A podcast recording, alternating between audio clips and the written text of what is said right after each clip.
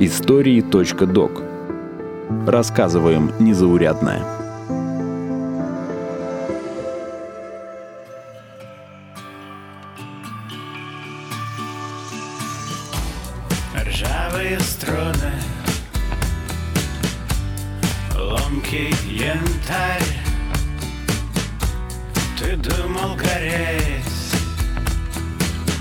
Тут надо нырять Люди использовали янтарь еще в глубокой древности. В Египте из него делали украшения и применяли во время мумификации. Например, в Египетском музее Каира хранится корона Тутанхамона с желтым балтийским янтарем, который окружен бриллиантами, изумрудами и рубинами. В Древней Греции янтарь прозвали электрум. Его использовали для службы в храмах и при производстве украшений. Как раз первые серьезные споры о происхождении янтаря начались именно у древних греков. Например, ученый Демокрит считал, что янтарь – это не что иное, как окаменевшая моча диких животных.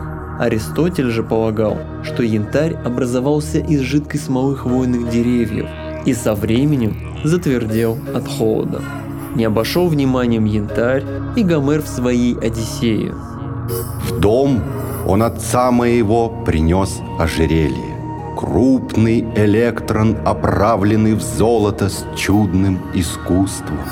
Тем ожерельем моя благородная мать и рабыни все любовались. В средневековье популярность янтаря стала стремительно расти. Камень уже собирали не только на берегу, но и ловили с очками в море заходил по колено или по поясу в воду и вылавливал водоросли, запутавшимися в них янтарем. На берегу сачок вытряхивали и собирали самоцветы. Во второй половине 16 века янтарь добывали уже черпанием. Охотники за самоцветами выходили в море на лодках и искали скопление янтаря на дне, между камнями. В спокойной воде его можно разглядеть на глубине до 7 метров. Активное использование и добыча янтаря привели к тому, что в XVIII веке русский ученый Михаил Ломоносов и швед Карл Линей раскрыли его происхождение. Они отчасти подтвердили версию Аристотеля, что янтарь происходит от смолы древних хвойных деревьев. Свои аргументы Ломоносов привел в книге «Первое основание горной науки» и «Слово о рождении металлов от трясения земли». Кто таковых ясных доказательств не принимает, тот пусть послушает, что говорят включенные в янтарь червяки и другие гадины.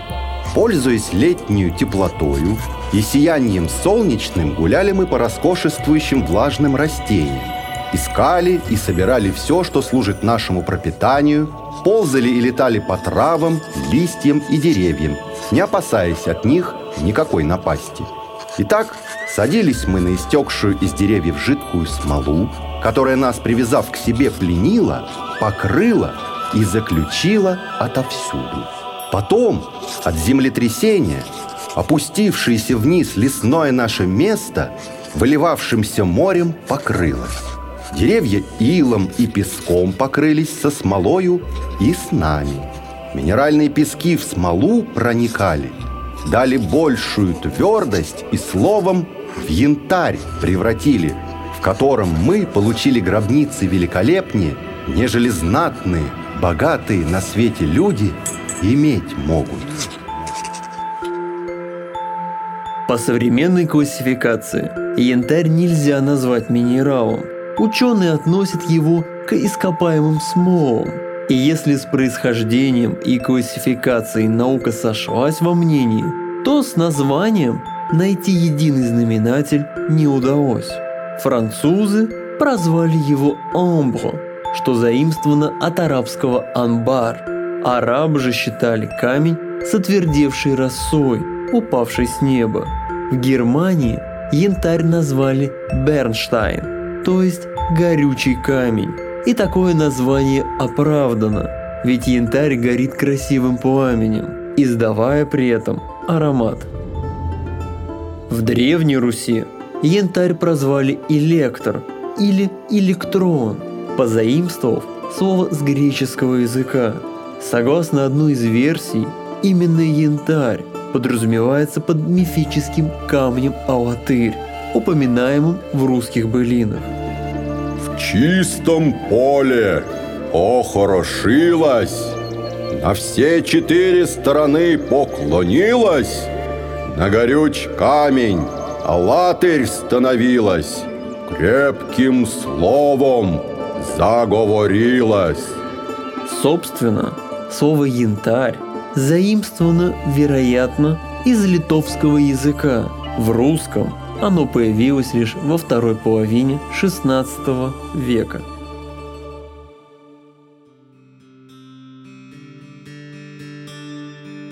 Сейчас специалисты насчитывают порядка 350 оттенков янтаря. Причина такого разнообразия – это присутствие в теле янтаря посторонних по отношению к смоле веществ и минералов.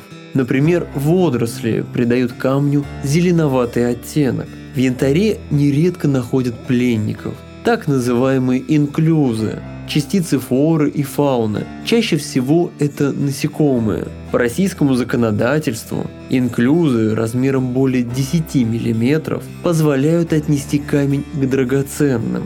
В России крупнейшее месторождение янтаря расположилось в Калининградской области и называется Приморское. Ученые полагают, что там находится порядка 90% разведанных запасов янтаря в мире. Считается, что при сохранении уровня добычи месторождения хватит более чем на век. Работающий на месторождении янтарный комбинат добывает в год около 300-500 тонн этого камня. Залежи балтийского янтаря находятся на глубине 50-60 метров в голубой земле. Так называют смесь песка и голубой глины. При его добыче активно применяется вода, которая размывает породу и позволяет аккуратно извлечь янтарь. Подробнее о добыче янтаря и как изменился процесс за 75 лет рассказал Олег Папин, главный маркшейдер Калининградского янтарного комбината Ростеха. В глобальном смысле, наверное, можно сказать, что он и не изменился. И я даже поясню, почему он не изменится еще долгие годы. Здесь, наверное, лучше всего вспомнить пословицу «все гениальное просто» или «лучший враг хорошего», потому что, на мой взгляд, вода, которую мы используем в процессе добычи, так и останется нашим надежным помощником. Она помогает нам бережно извлекать янтарь, бережно транспортировать янтарь, беречь его на всех переделах. Мы пытались внедрить новые технологии без использования воды, к сожалению, они себя э, не проявили. Наверняка они существуют, но, к сожалению, мы помимо того, что должны бережно извлекать янтарь, мы должны еще и обеспечивать промышленные масштабы. 500 тонн в год – это не шутка. А только вода нам пока что помогает таких объемов достичь. Другие способы себя настолько эффективно не показали именно в промышленных объемах. С точки зрения глубины и размера янтарные карьеры в Калининградской области особо не выделяются. Существуют карьеры намного больше и с более сложным технологическим процессом. Однако сложность заключается именно в том, что добывают. Янтарь – это весьма деликатная вещь. Его плотность почти равна плотности воды. Поэтому в отличие от большинства полезных ископаемых, он требует аккуратного отношения к себе. Например, алмазы добываются из породы путем взрывных работ. Однако с янтарем применять взрывчатку не получится, если только вы не хотите добывать янтарную пыль. Найти самоцветы можно, кстати, не только в карьере, но и на берегу Балтийского моря. Ученые считают, что морские волны ежегодно вымывают на берег десятки тонн янтаря. Две-три сотни лет назад люди и не помышляли о промышленной добыче янтаря, однако его регулярно находили. Где находили? На побережье морском. А почему это происходит? Потому что тот же янтареносный пласт, та же самая янтареносная глина, голубая глина, которая нами разрабатывается с помощью карьера и поднимается с большой глубины, та же самая глина, она обнажается на морском дне, примерно с глубины 10 метров. То есть во время сильных штормов мелкие, средние, крупные камушки приходят в движение на дне морском, потихонечку и стирают этот пласт голубой глины, и янтарь, который в ней содержится, освобождается и тем же самым волнением э, выбрасывается на берег. Разумеется, это несопоставимо с тем, как работает человек. Поэтому длиться это будет многие тысячи лет. Многие тысячи лет будет появляться какое-то определенное количество янтаря после штормов. И поэтому для того, кто нашел эти кусочки янтаря, это радость, и это вполне законная находка, ничего за это не будет. Поэтому этот способ, наверное, будет самым лучшим.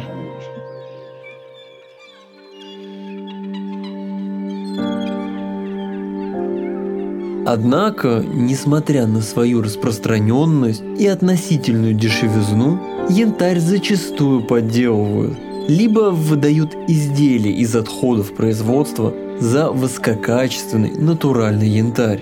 Такой янтарь называют прессованным, при этом он изготавливается из стопроцентного натурального сырья – но надо еще сказать о том, что, например, прессованный янтарь, изготовленный из янтарной крошки, из янтарных компонентов, он вполне может считаться настоящим янтарем со всеми признаками янтаря. В отличие, например, от э, какой-нибудь полиэфирной смолы, которая, ну, по сути, янтарем не является. То есть тут надо тоже разделять. Некоторые достаточно пренебрежительно относятся к прессованному янтарю, я считаю, что зря. На самом деле, вполне себе достойный материал. Существует множество пластмасс, которые очень хорошо воспроизводят основные свойства натурального янтаря. Но есть и почти идентичный материал – это бернит. Так прозвали вид искусственного янтаря из различных полиэфирных смол. Как правило, содержание янтаря там не более 5%. Умельцы научились даже имитировать структуру янтаря и создавать декоративные внутренние трещины. Порой визуально отличить подделку можно только через годы, ведь имитация не меняет цвет так, как меняет его натуральный янтарь. Кроме того, существуют технологии подделки инклюзов. В таком случае насекомые или даже ящерицу запрессовывают или запекают в специально подготовленную янтарную массу. Отличить подделку такого уровня могут уже только профессионалы. Много сейчас есть химических компонентов, похожих на янтарь. И чем дальше, тем, наверное, их будет больше. Это и полиэфирные смолы, и карбамидные смолы, и эпоксидные, другие вещества. Множество есть в интернете методов, с помощью которых можно отличить настоящий янтарь от поддельного. Но давайте представим, что мы с вами на природе. Янтарь можно поджечь, янтарь можно потереть об одежду, он издает смолистый аромат. Янтарь можно посветить ультрафиолетовым фонариком, он будет по цвету отличаться от других веществ. В конце концов, янтарь при стуке обо что-то издает звук пластмассы, а не стекла, например. Но, разумеется, все эти способы не очень употребимы в магазине, где вам, разумеется, не дадут пожечь какое-то янтарное изделие. Поэтому лучшим способом в магазине, наверное, является требование показать сертификат.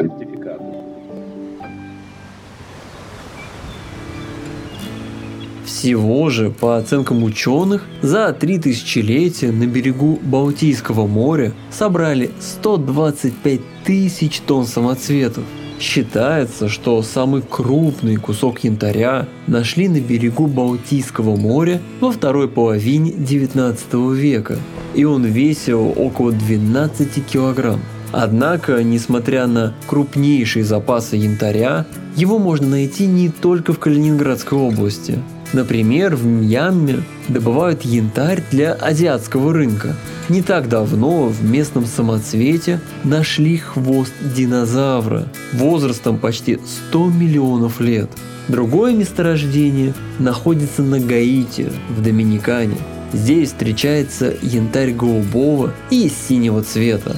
От балтийского он, кстати, отличается большей прозрачностью и количеством инклюзов – Благодаря им ученым удалось лучше понять структуру давно исчезнувших тропических лесов.